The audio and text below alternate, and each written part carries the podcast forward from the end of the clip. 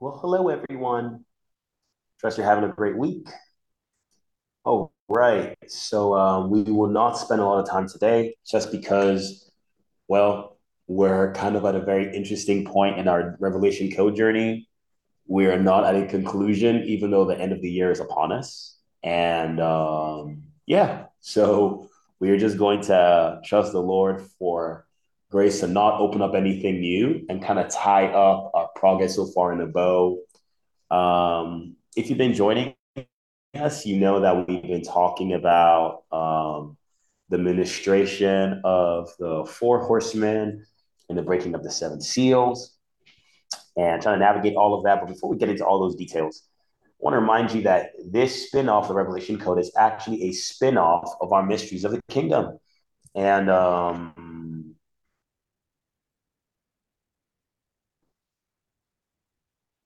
Pastor Francis was loving his readings. Um, he's really grateful whenever he sees people hungry for God's word. And basically, we're, we're following up to our recently concluded conference. I'll watch him for the conference. I have the flyer somewhere. It's in here somewhere. Past events. And it is not there. Okay, but it's somewhere. It's in there somewhere. our Washington Prophetic Conference. Mm-hmm. 578 A4 door graphic. Eh, I can show you guys the 578 A4 graphic version, but you guys know the drill anyways. So um, our, our, conference happened in September, that period of time. And ever since then, we've been drilling and driving in all the things Lord gave to us. So without more to do,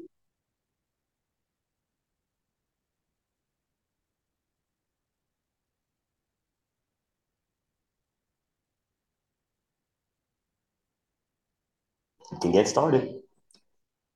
Okay, so let's switch back real quick.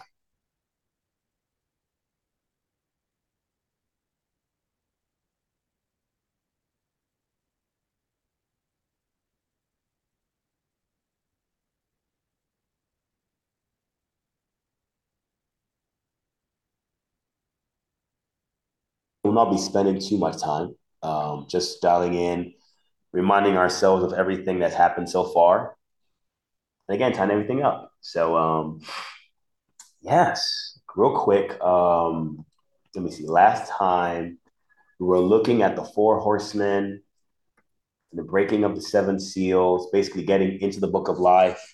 What is the book of life all about? What are this, the four living creatures about? What are the four horsemen about? What is this whole spiel?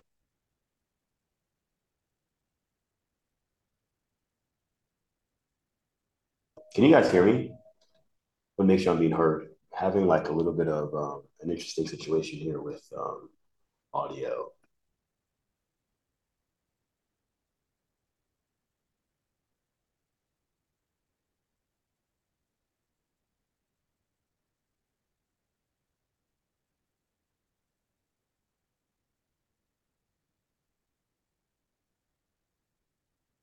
Can y'all hear me?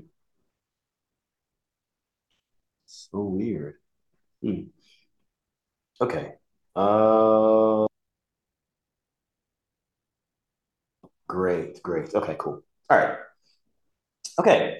So we've been talking about the four horsemen and their assignments and how the chariots of fire, the four horsemen, the four chariots, um, these are not necessarily harbingers of death as they're known to be and evil, but rather they are spiritual operations of God that are meant to administer moves of God's Spirit here on the earth.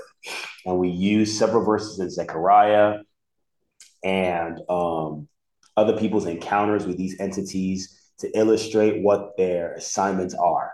These four horsemen are not for death and destruction, but rather they're meant to be like chariots um, through which um, the. So, what are chariots used for? Chariots are military weapons. That is the truth. They're also used um, to empower military. That's the truth. You see that all throughout the Bible. But mostly chariots are for moving things, right? Chariots are like cars, like vehicles, right?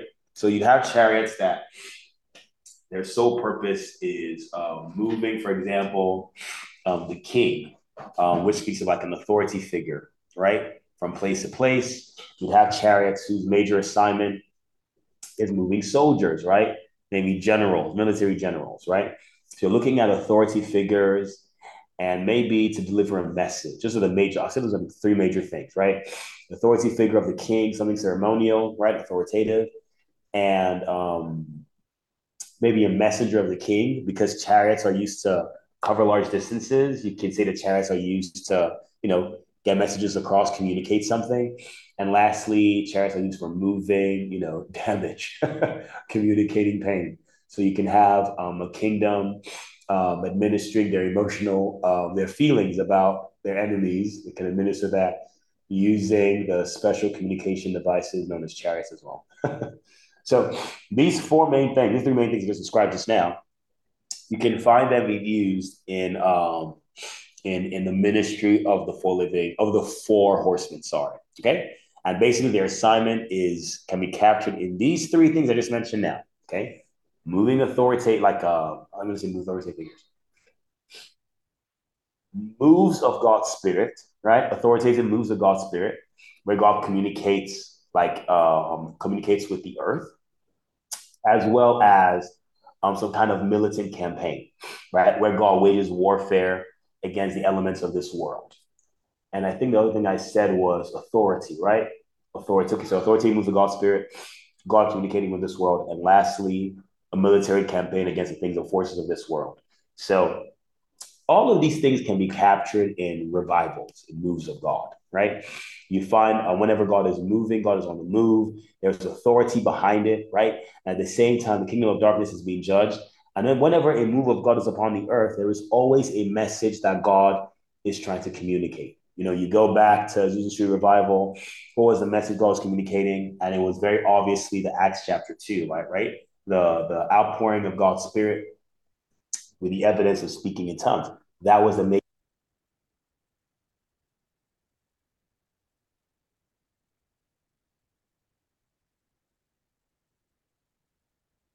Let's say now the Great Awakening, God was saying something else at that point in time, right? He was communicating something else. You can go back even further, right? Not just the Great Awakening, you can look at something like um, Reformation, right? the Martin Luther thing with a something something thesis. Who knows how many?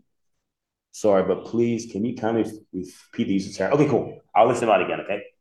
The first one, all right, is for transporting.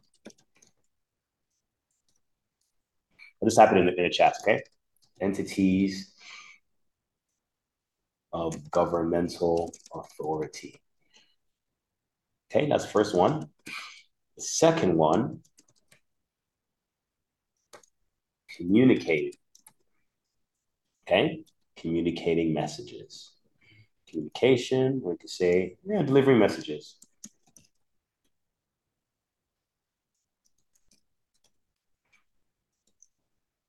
Okay, the final one, military campaigns.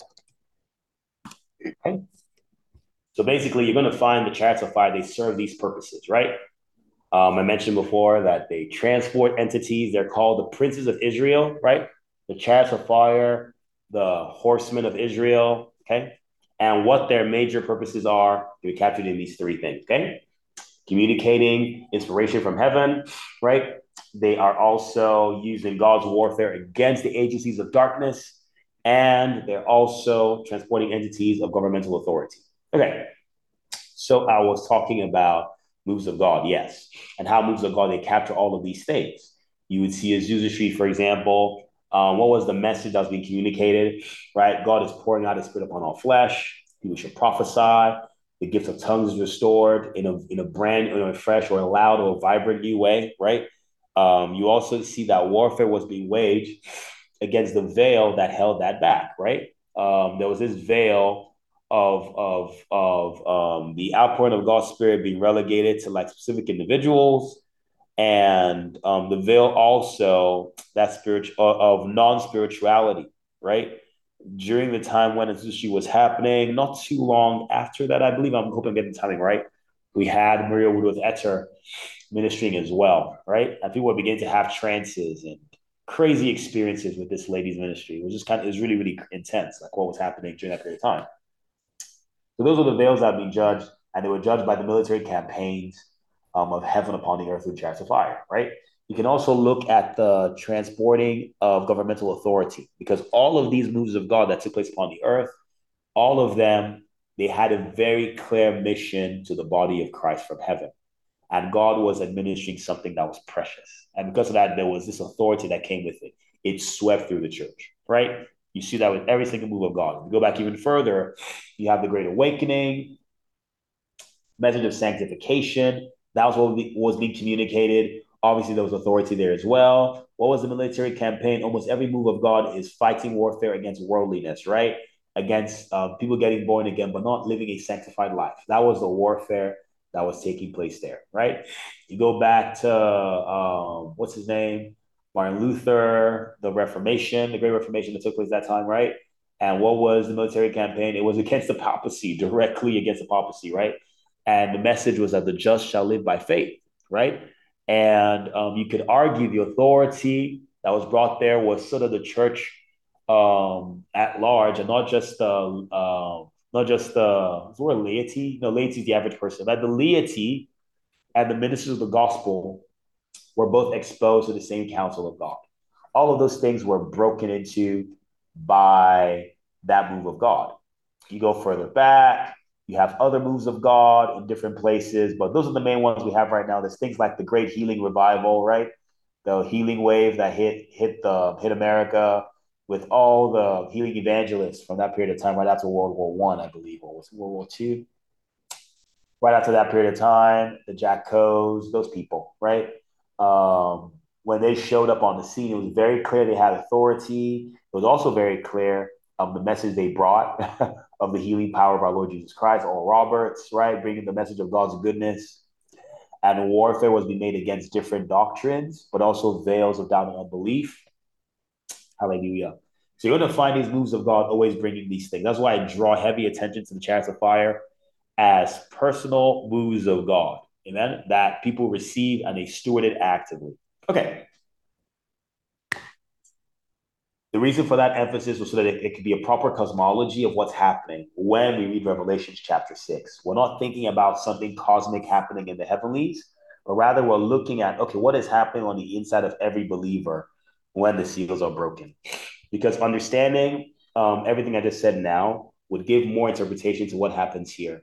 So when the Lamb opened one of the seals, and I heard, as it were, the noise of thunder, one of the four living beings saying, Come and see. And I saw and behold a white horse, and he that sat on him had a bow, and a crown was given to him. And he went forth conquering and to conquer. Okay. Now, when you read the conquering and to conquer, you might make the mistake of thinking that he's going out conquering and there's a worldwide war. Okay, the last meeting of the year. Okay, LWDC people are still having a meeting. Noted. All right, gotcha. Someone just messaged me telling me, letting me know the reason why he's not to join right now. Okay. So, um, yes, when the Lamb opened the first seal, you see the white horseman, um, the warfare there. That could be a good question in someone's heart, right? The message there, another another question someone's heart, right? And what authority is being um, transported by the breaking of this seal? These are the kind of questions that we need to be asking when we're discussing this whole thing revolving around the four horsemen when each of these guys are released, they are not released to the church on a church-wide or global basis, but rather they're released on an individual basis. This has to be very clearly understood. The seals are broken individually over people's heads. So when the seals are being broken, these are not worldwide cosmic events. No, these are private encounters that people are having on a day to day. So, for example, let's say I want to seek the Lord in isolation by myself in prayer, I can get visited by these entities. Maybe not in a visual way, but definitely these encounters are available to us as believers who are taking our Christian life seriously. And one of the first things they come for is worldliness. That is that is a major warfare. The major warfare in the church is against worldliness. You're going to see that recurring in every military campaign of the Chariots of Fire. Now, as each uh, um, veil of worldliness is torn, you are going to find that they're also bringing in authority figures, right? Uh, um, authoritative entities of God uh, um, um, to minister to you. So, for example, um, you as a believer, you're receiving the ministration of these um, spiritual entities what you're going to be finding is that these guys will be bringing to you angels of God with a lot of authority. They'll be bringing to you uh, um, a lot of um, visitations from heaven. And the purpose of those visitations, those encounters, right, those angels of God coming, is that they're bringing with, with them kingdom authority. And that's what you're going to find happening upon all people that receive this breaking of the seals. Okay? These encounters actually bring with them authority. The breaking of the seals, okay, gives you some kind of authority. Please understand these are private experiences. Okay? Lastly, messages. Okay? These guys are bringing messages from heaven. And the purpose of those messages, right, is that there will be an understanding of the contents of the book of life. Remember, we explained before that the book of life is not um, a record, right, of different things. The Bible explains that we are the epistles of Christ, written not with ink, but written by the Spirit of the living God. Amen. And so basically, the ink used for writing is actually a spiritual entity. In other words, writings in the realm of the Spirit are entities. So if I want to write down, or if I want to communicate love, right? I want to talk about love. I want to um, in essence, um, um, communicate love to someone, I need a physical entity, some kind of entity, an actual entity, a personality has to emerge out of me and hit that person. In other words, when words are, when spiritual entities communicate, they're not just bouncing sound waves off of each other, but instead, what's actually happening is a transaction that takes place where the entity that's communicating releases his essence into the other entity. And that's how dialogue takes place. This is why when Satan communes with Eve in the Garden of Eden, the consequence of Eve's dialogue with Satan is that she dies. Please understand that when Eve was talking to Satan, there was no things very important. There was no actual, there's no actual, how many know there's no actual tree of knowledge of good and evil? How many know that? The tree of the knowledge of good and evil, hallelujah, is Satan's life. Amen. It's not a physical tree. The tree of life is Jesus Christ. Amen. Not an actual tree. How do you know that? There is no actual tree like that per se, like a physical tree called the tree of life. How do you know that? Quick show of hands. If you know that, raise your hand or gesture in some way, form, or fashion. Okay. Hallelujah. So when the Bible talks about the tree of life, amen, the Bible is not speaking about a physical tree somewhere in the center of the universe. Hallelujah. The tree of life is Jesus' life. Amen. The tree of life is eternal life, the life of God. Hallelujah. God's life is not a tree. Hallelujah. God's life is God's life for us. Amen. But the Bible illustrates these things prophetically for us because in the realm of the spirit, these things are illustrated in this manner. But it's very important that we understand that there's no physical tree anywhere. No. So all these different realms, when people have encounters, when people have prophetic experiences, what's actually happening is that the Holy Spirit is feeding to you, all right, is feeding something to you. A good way of explaining all of these things is by looking at websites. When you go on the internet, how of you know that there's no actual Facebook website like that, like for reals? When Facebook website was being built, it wasn't built, there's no place called Facebook per se, right? What's actually happening is that people, they wrote code. They put some code down, okay? And the purpose of the code was to craft an experience. And the purpose of that experience was that when you visit the website, you get served your data. If you actually were to interact with that data in a draw form, it would be very unintelligible when you compare it to the experience that you've had. Does that make sense?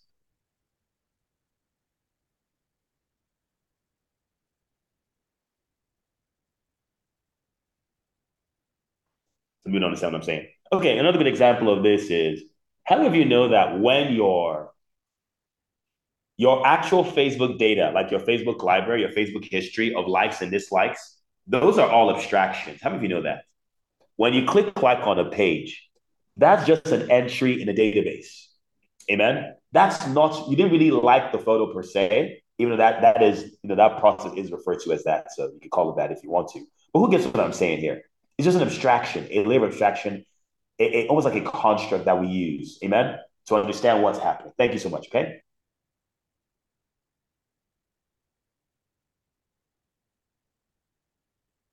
Excuse me, I'm putting my notes. Sorry. Okay.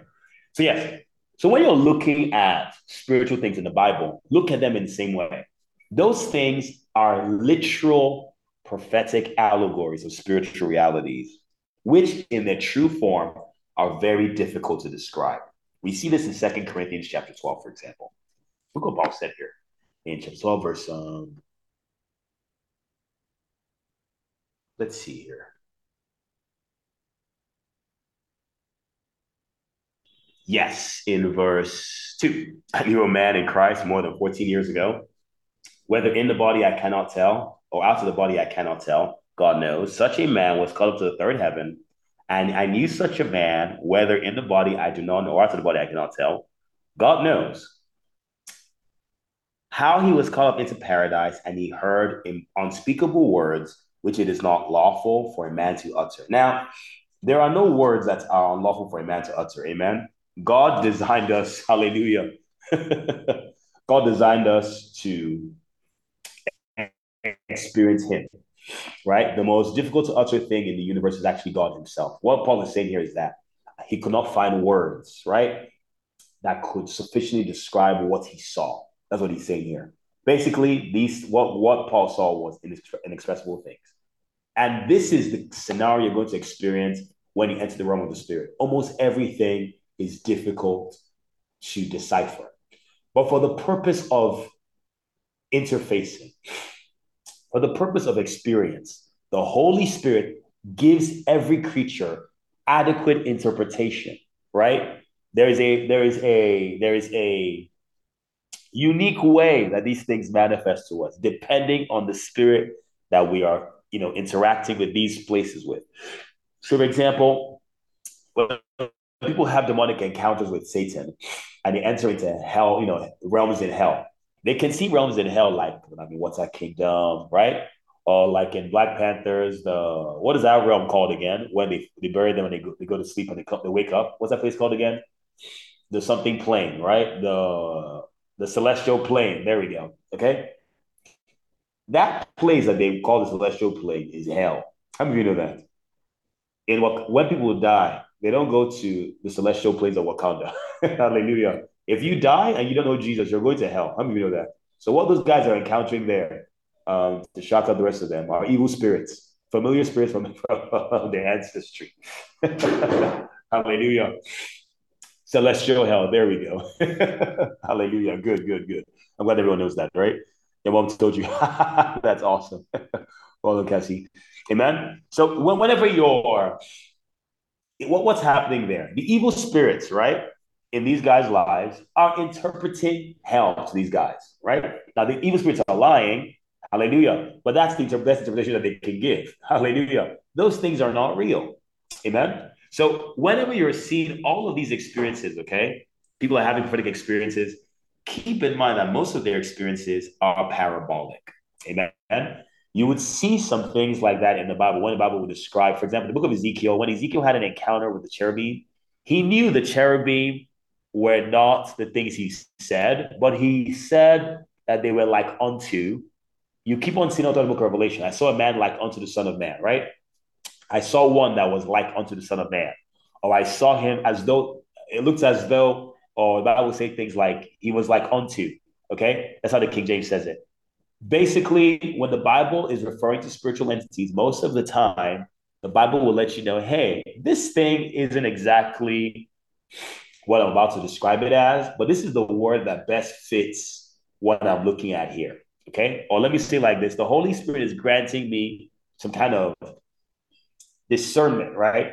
Of some kind of spiritual entity here in front of me. The best interpretation we'll have for what I'm seeing here is this. So the devil will appear as a dragon.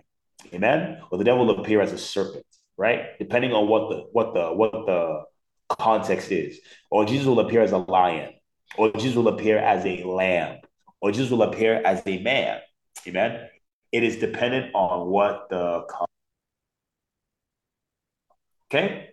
So with all of this understood, we know, amen, that the tree of life, amen, is not literal. The same thing with books in the realm of the spirit. Hallelujah. Books are not literal pages stuck together, bound together with thread. Amen. Hallelujah. In the realm of the spirit, whenever I want to communicate, okay, entities have to flow. Let me give you a quick Bible verse that will explain this. We've explained this time and time again, but for the sake of the last time we're going to say this this year, I hope. That one says Your God spoke in times past to our fathers by the prophets. Amen.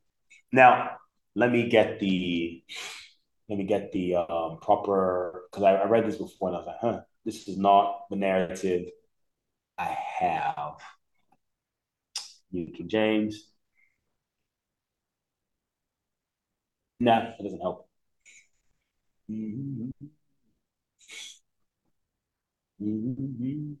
Okay, actually, it kind of does help. Okay, well, let me read it to you in the original Greek, okay? In the last, so God in times past, okay, spoke, God at sundry times, let me use the New King James. New King James, are we there? God at various times in various ways spoke in time past to the fathers by the prophets. Now, God, I'm going to read now, I'm going to switch to the Greek, okay? In last the days, okay, he does speak to us in Son. Amen. If you go back and you read in the Greek what the previous verse said, it says here, in many parts and in many ways of old, God did speak to the fathers in the prophets. Okay. In the last days, God does speak to us in Son. Does that make sense? So in the Old Testament, it was through the prophets, but in the New Testament, it is in the Son. Now, for, for context here, it's very crucial we understand whenever God was communicating, okay, the language used here was that God spoke in the prophets and God is speaking in the Son. That in there is speaking about the Spirit of Christ. Amen. Jesus said, The words that I speak to you, they are spirit and they are life. For context, let me give this to you. First Peter chapter 1. Let's see here. Let's start from verse uh, 10. Let me know if this is difficult to understand, by the way. The Bible says the prophets of God, they inquired and they searched carefully, okay, when they prophesied of the grace that will come to you, searching what or what manner of time the spirits of Christ who was in them. Okay. So when they were prophesying, what was actually speaking, okay, was the spirit of Christ in them. That was how God spoke by the spirits of Christ that was in them. Okay. God spoke, all right, inside of people. Okay through his spirit. So whenever God speaks, his spirit emerges, and the spirit is what reveals the word of God. Amen. A good way of explaining this is how whenever you speak, sound waves come out of your mouth, but they travel through the air. Okay. The air in this context, all right, is the breath of God, the spirit of God. Okay. And the sound waves traveling through the air is the word of God. Okay. So, what God wants to communicate is a person, and that person flows freely through the Spirit of God. Does that make sense? Amen. So, we go back to books, okay? Hallelujah.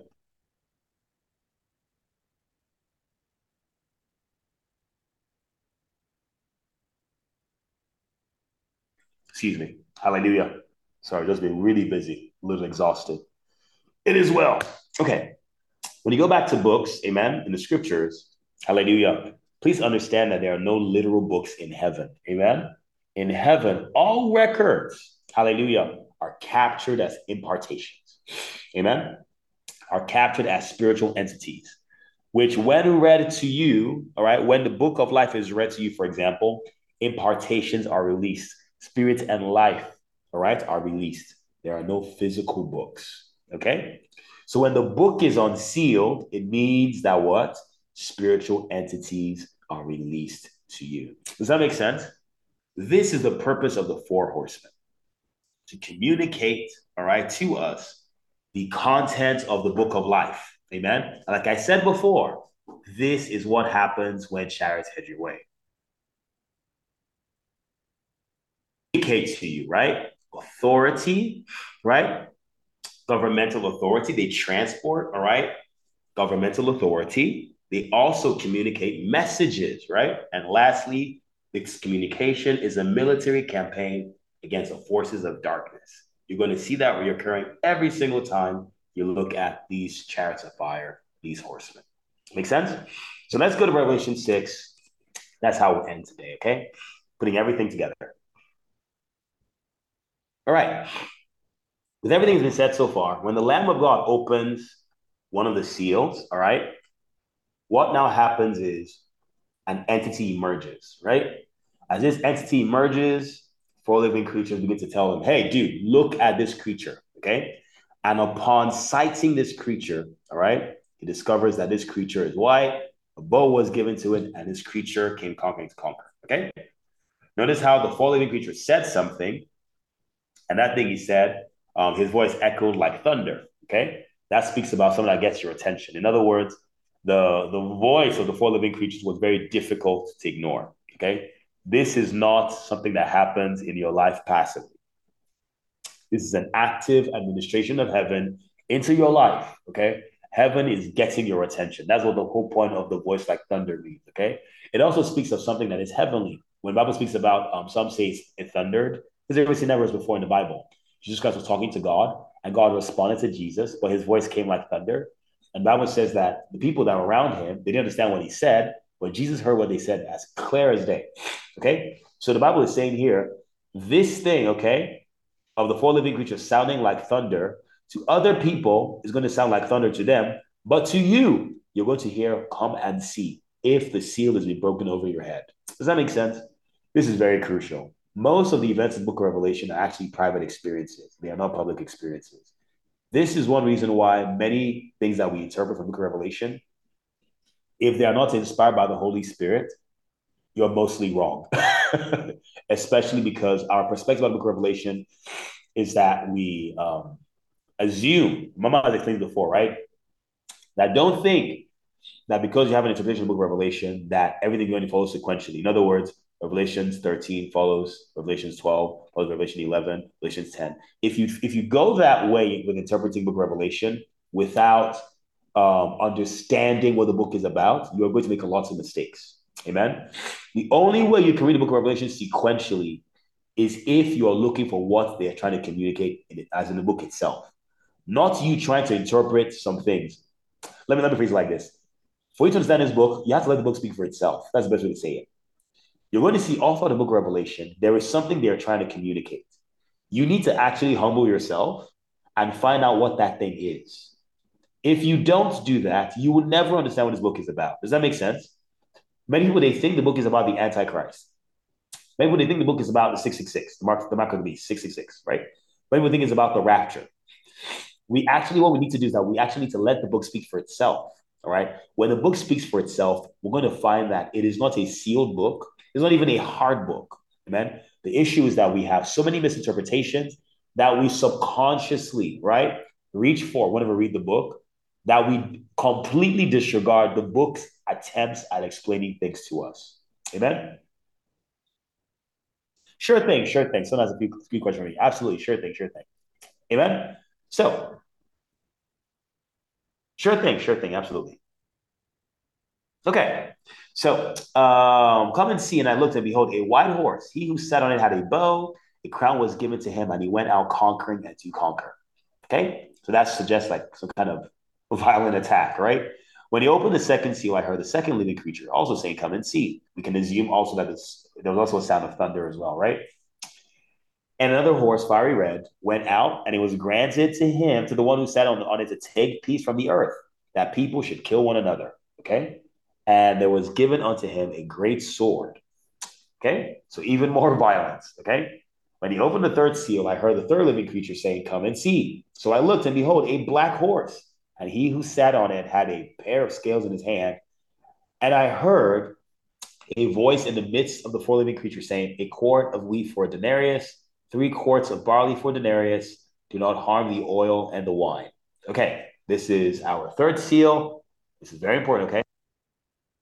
When it's time for our fourth, our fourth seal to be broken, I heard the voice of the fourth living creature saying, Come and see, okay? And I looked and behold a pale horse, and the name of him who sat on it was Death, and Hades followed with him, and power was given to him over a fourth of the earth to kill with sword, to kill with hunger, to kill with death, and by the beasts of the earth. Okay, now we've we've heard all of that. Okay, let's look at what happens with the fifth seal. Okay, after all the four living creatures have finished ministry, look what happens. When the fifth seal is broken, I saw under the altar the souls of those who had been slain for the word of God and for the testimony which they held and they cried with a loud voice, saying, How long, O Lord, holy and true, until you judge and avenge our blood on those who dwell on the earth? Then a white robe was given to each of them, and it was said to them that they should they should rest. Oh, sorry, I'm reading ahead here. Sorry. Okay. Okay.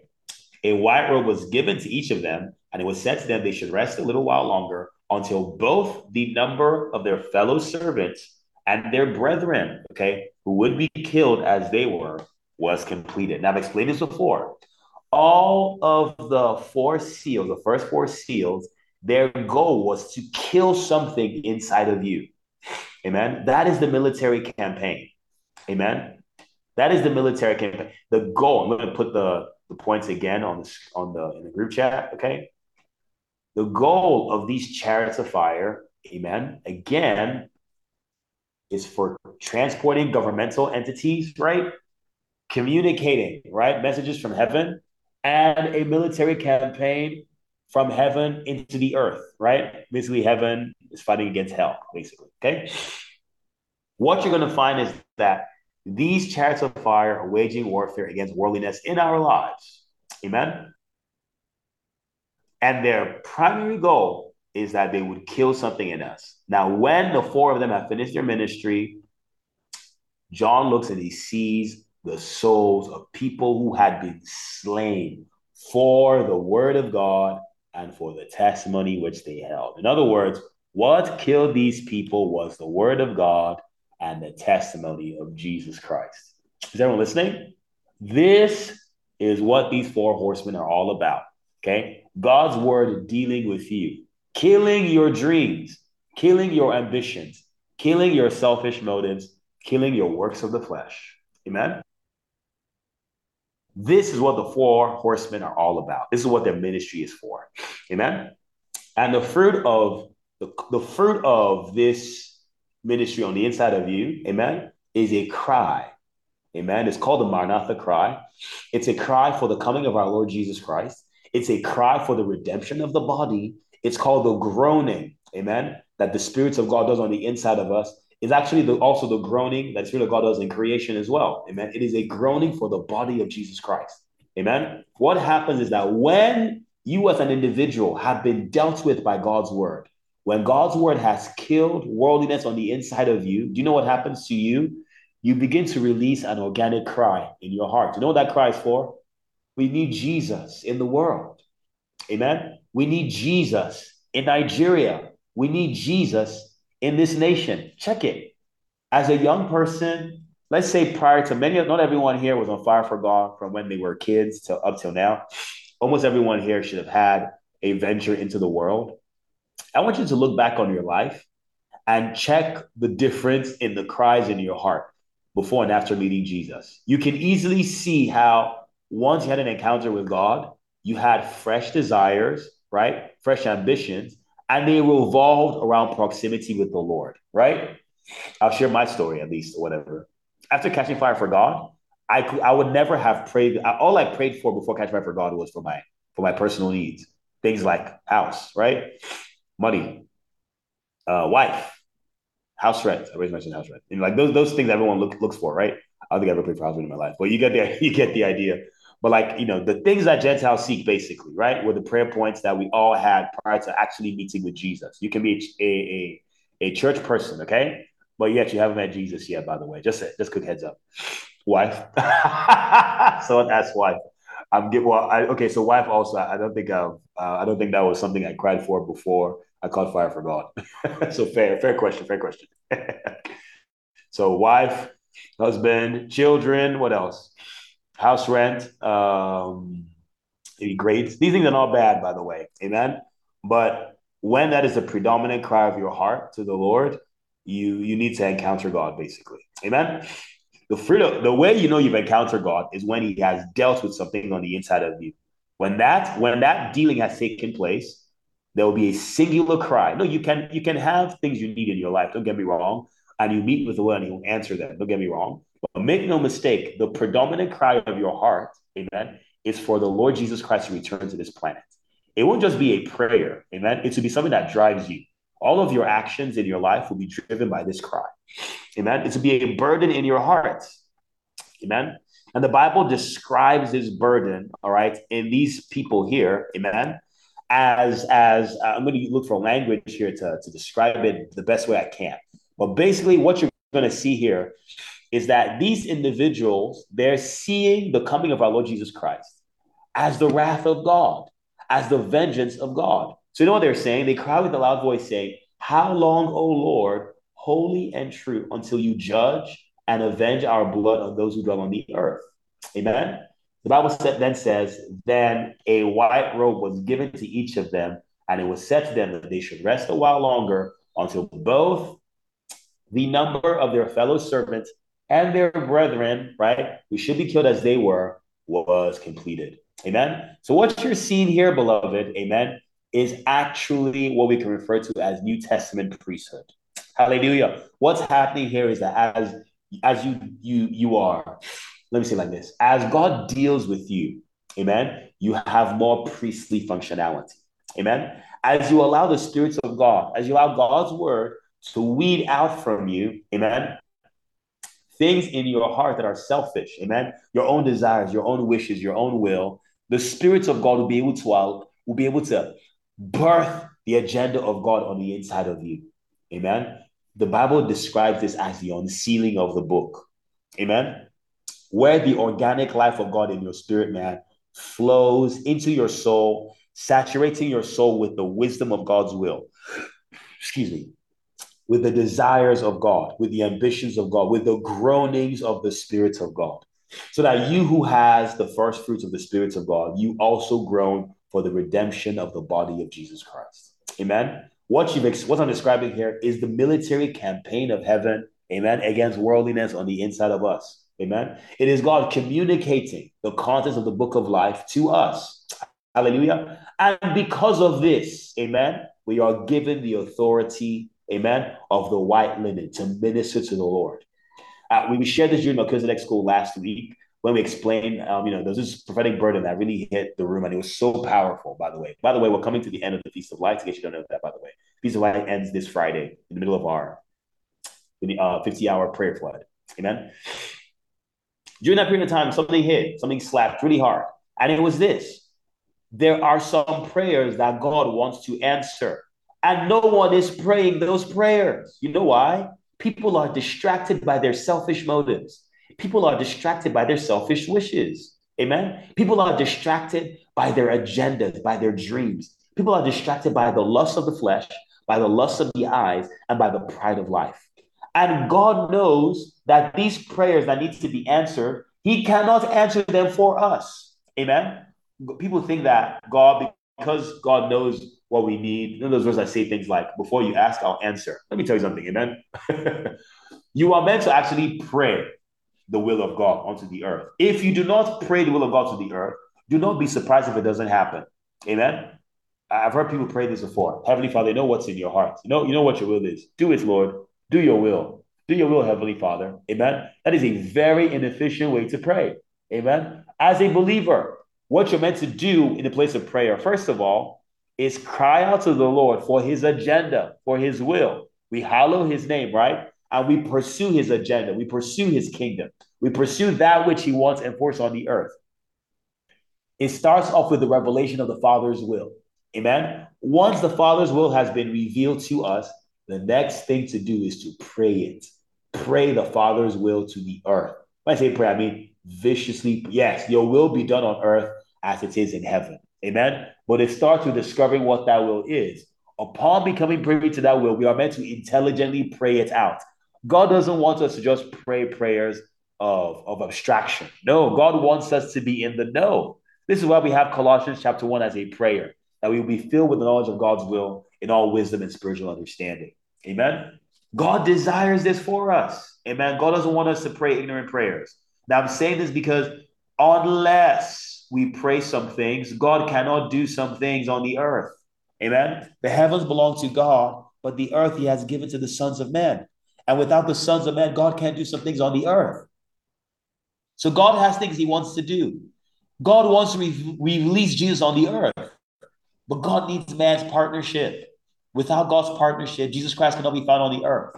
And so, for this reason, some people, amen, God in His mercy release these chariots of fire upon some people. And the fruits of this release is that these chariots of fire would kill those things that are stopping them from praying these prayers, that are stopping them from being from bearing these burdens, that are stopping them from being ignited by the Lord. Amen. The fruit, hallelujah, of these prayers, the fruit, hallelujah, of these burdens hitting us is that we're going to begin to kickstart the processes that lead to the coming of our Lord Jesus Christ. Amen. So you, you, you see that, amen, right here in these verses. How much longer until um, until when the Lord Jesus Christ returns? And it was said to them, until the number of your fellow servants and your brethren who will be killed as you are will be completed. Amen. So, in other words, until the full number, until your brothers and sisters in Christ. Amen. There are some people that are meant to be here. The, the best way to describe um, this process is seen in chapter 7, where the Bible describes um, how there will be um, from every single tribe, amen, there will be a sufficient um, outpouring of God's Spirit. Amen. That'll be poured out. That'll be let me let me let me let me let me let me let me explain this properly. And I'll use it to end today's meeting. Okay. Paul discussed this thing in Revelation in Romans chapter 16. Amen. Look what Paul says. Okay. Paul says this in um, Romans chapter 16, verse 25. Paul says, To God who's able to establish us according to his gospel. Amen. According to Paul's gospel, he says, and the preaching of Jesus Christ, according to the revelation of the mystery kept secret since the world began but now made manifest, okay, by the prophetic scriptures, made known to all nations according to the commandment of the everlasting God for obedience to the faith. Look at that. God, okay, is making the prophetic scriptures, okay, he's making them known to all nations according to the commandment of the everlasting God for obedience to the faith. In other words, every nation on the earth ought to be obeying faith, okay? Paul echoes this in Revelation chapter 1 uh, let's see here from verse 5 paul says that we have received grace and apostleship right for obedience to the faith among all nations for the name of jesus christ. This is literally revelations chapter 6 and 7 that paul just quoted here amen it might be difficult to see but if you know about the sealing of the on, on the foreheads amen of the servants of god you can see that right here amen every from every nation from every tribe and tongue there ought to be a sufficient witness. Amen. A sufficient witness of obedience to the faith among all nations. Paul said it like this Paul said that the offering up of the Gentiles will be sanctified. Yes, Romans 15, 16. Romans 15, verse 16. Look at this verse. Okay. That I may be a minister of Jesus Christ to the Gentiles, ministering the gospel of God, that the offering of the Gentiles might be acceptable being sanctified by the Holy Spirit. So basically, what Paul is saying here is that every Gentile people group, amen, they need to offer, bring an offering to God, amen, that is acceptable, amen. The book of Revelations shows this same thing, but it says it a little bit differently, amen. In the book of Revelation, it paints the Gentile world, amen. It paints the whole world as though the entire world was Israel, amen. And all the different nations of the earth are represented by the tribes of Israel. Amen. And so the tribe of Reuben, amen, there must be an offering worthy of 12,000 from, from, from Judah, from Reuben, from Gad, from Asher, from Naphtali, from Manasseh. Amen. You keep on seeing this reference to the 12 tribes of Israel. If you are not careful, you think it's talking about literal physical Israel. Amen. And you can have that conclusion until you get to verse 9, when, when John says, After these things I looked, and behold, a great multitude of people, which no one can number, of all nations. Amen. For obedience to the faith for all nations. Hallelujah. So basically, what, what am I saying here? Okay. From Nigeria, there ought to be obedience to the faith. From Lagos, there ought to be obedience to the faith. From Ogudu GRA, there ought to be obedience to the faith. From Ikeja GRA, there ought to be obedience to the faith. From Lekki Phase 1, there ought to be obedience to the faith. From Lekki Phase 2, from Chevron, amen, from VGC, there ought to be obedience to the faith. Notice any kind of obedience to the faith, amen? Obedience to the faith that is worthy of 12,000, 12,000, 12,000. Amen. That is a picture of, of getting to the measure of the stature of the fullness of Christ. Amen. So, right there is your ticket. Amen. For what was being said right here, when it was said here, how much longer, amen, until you avenge our brothers on the earth? And the response to how much longer is until when the offering of the Gentiles has been accepted by God. Is everyone listening? Once you understand this, you will see that while it is good to get people born again, it is very important that the people that are getting born again are being discipled to become like Jesus. The people that are getting born again, amen, are being nurtured with the image and likeness of Jesus Christ. People that are getting born again are being trained to look like Jesus. They are, they are understanding the agenda of God. People that are being born again, they are being taught the precepts of God. Why? For the obedience to the faith among all nations, to the measure of the stature of the fullness of Christ. So basically, what's happening here is that for the sole purpose, amen, of ending this age, amen, what would happen is that in every tribe and every tongue, people would be visited by the chariots of fire. And these people, amen, that are visited, if they will allow the ministry of chariots of fire to complete on the inside of them, they're going to find themselves in this company that was found under the altar when the fifth seal was broken. What are these people here doing under the under the altar when the fifth seal was broken? They are crying the Maranatha cry. In other words, you can say like this: the four horsemen, what they do is they help you to cry out for Jesus. You can say like this: the four horsemen, what they do is that they help you to stop being distracted by the things of this world. In other words, the four horsemen, what they do is they help you to focus on God. Amen. If you check, when the four char- the four um, the chariots of fire came to pick up Elijah, you know what they did? They generated a whirlwind. Amen. And this whirlwind carried up Elijah into heaven. Hallelujah.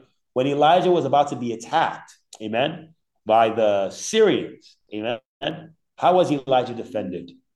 By these same, that's it, oh, because I said Syrians. Siri got activated. it's all right, you're not from Syria. Okay, whatever. Dry joke there. You guys get the idea. Hallelujah. Okay.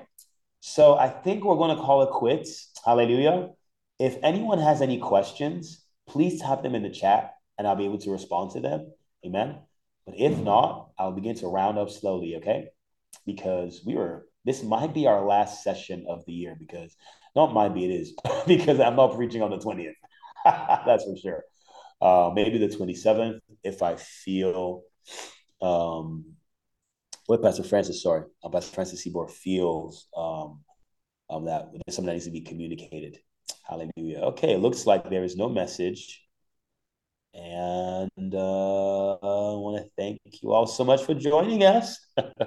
this has been the Revelation Code, a spinoff of our weekly podcast, Mysteries of the Kingdom. Pastor Francis Sieber is the host of this meeting. One more session. we'll trust God. Amen. Hallelujah. How blessed.